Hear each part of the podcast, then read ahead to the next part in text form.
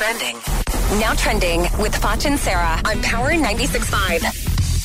Thousands of flights were canceled yesterday because of Winter Storm Scott. Boston is expected to receive at least 14 inches of snow oh. by the time the snow wraps up. Wow.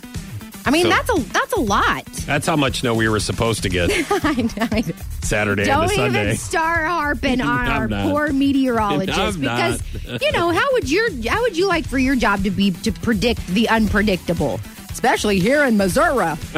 you know. Luke Perry, uh, Beverly, uh, he's from Beverly Hills 90210, has passed away at the age of 52 of a massive stroke. He played Dylan McKay on Beverly Hills 90210. He was currently working on Riverdale uh, when he passed, so age 52. So I listen. I used to watch 90210. I don't. Me too. I'm not afraid to admit this.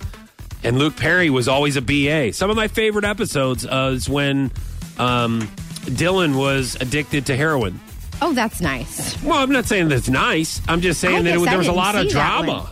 Like Oh, there was a lot sure. of stuff going on, especially like when he would go to Mexico and then smuggle it into uh, Kelly's urns, and then he would come back and then he, then he got caught. Her urns. What Yeah, does she they- have? A bunch of urns. Oh, he would like buy an urn for like at like one of those flea markets, and then he would put like his stash in there, Oh, and then he got caught, and then he got in prison, and then it, the big, like the climax of it, everything Right. was that he couldn't come down from his high in prison, or he's going to freak out. Oh yeah, you can Mm-hmm. you can really um it can be bad trying to get over that. That was a lot of details, but that was like some of my favorite episodes of 90210. So Luke Perry, R.I.P.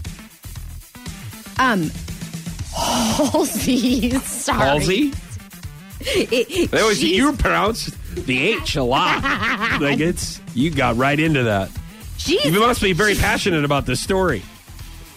she's investing in a coffee company called High Brew Coffee. Now I love coffee, Mm-hmm. um, but I need to know why it's called High Brew Coffee. Maybe there's marijuana in it. you know, but but let me tell you something. I I don't I don't want that, and I sure as hell don't want to start my morning that way because I just wouldn't get anything done.